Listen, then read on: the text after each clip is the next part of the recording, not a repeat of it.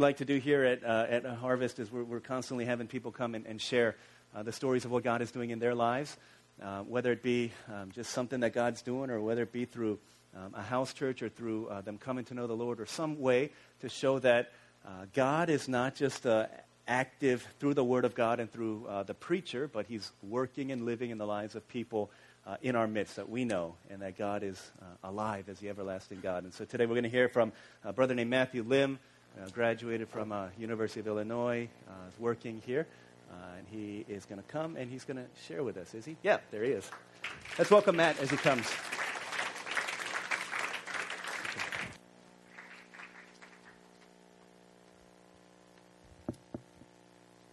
Good morning, Harvest.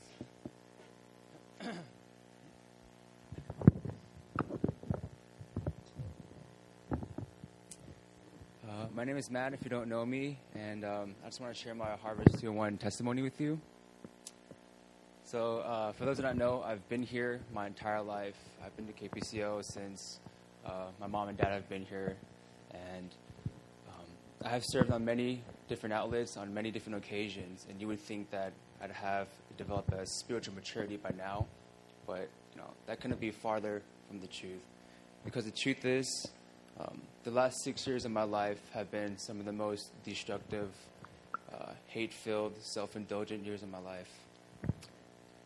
I lived for myself without regards to anyone. My ambitions and minor accomplishments, you know, fueled my sense of entitlement and ego to the point where I was under this illusion that I could do everything myself or I'd do everything by myself on my own terms. And this mentality has been uh, debilitating, to say the least. And you know, when my plans started to fall apart due to uh, drug and alcohol abuse, apathy, and reckless living, I was devastated. I couldn't cope with my failures, and so I succumbed to uh, this bitterness that would last me years. And even after I graduated, I still had no plans, uh, no purpose, and soon this bitterness turned to a deep seated hatred. And you know, I blamed God for all my problems and wanted nothing to do with the church. But it was only through God's relentless pursuit of my heart and the support and prayers of friends and family that eventually brought me to my knees and, you know, broke my heart and heart. And, you know, this past summer I began to release this pent up anger within me and, um, and I saw the brokenness that was left in the wake of my you know, destructive lifestyle. And in this brokenness, I found refuge and comfort in God and the church. I was eager to learn and grow and I looked for ways to get plugged in. And so I soon joined you know, Albert King's House Church, and I just recently completed Harvest 201. You know, 201 has been just instrumental to my growth and understanding of the Christian faith. And for someone that's attended the church their whole life, I sure didn't know a lot. Um, however, through 12 weeks of you know, discipline, Bible study, discussion, and fellowship, my biblical foundations have been renewed and strengthened. I mentioned before that I was angry at God for how life turned out, but I now understand that God orchestrates everything you know, for His will and for my good.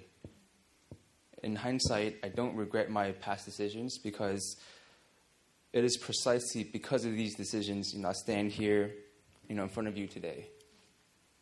And God was always in control even when I wasn't. And so, you know, I, I tell you, Harvest, um, I was once lost, but uh, now I am found, and I was once blind, but now I see. And if you're new to this church, uh, new to Christianity, or perhaps you had fallen away like I had, um, I strongly encourage you to take this class. Because I can tell you now that I am better equipped as a follower of Jesus and truly look forward to living the life that God has laid out for me. But, you know, this is only a part of what 201 offers. You know, I graduated not only empowered through biblical teaching, but, you know, I um, graduated with brothers and sisters that will help me fight the good fight. And you know, looking back on how I was before the class and now, a lot has changed. The repressed guilt and bitterness are now bygones, as I have hope in Christ. People I used to despise, I now have compassion for, and from some of these people, I've asked for forgiveness. My relationships with others have improved. I, I live a more prayerful life and now intercede on others' behalf. You know, I started a study group with my brothers, are my two one brothers, of whom I now call friends. And you know, I look forward to making Harvest my home again. And the last thing is, I'm always reminded of God's unending grace and love through His, and love, and through His Son, I am redeemed. You know, I'm very proud of how far I've come, but I know God will take me farther, and I'm comforted by the fact that this is just the beginning. And um, if I can just uh, impart with you some biblical wisdom, um, a verse that really helped me through the tough times is Proverbs, Proverbs 3 5 to 6.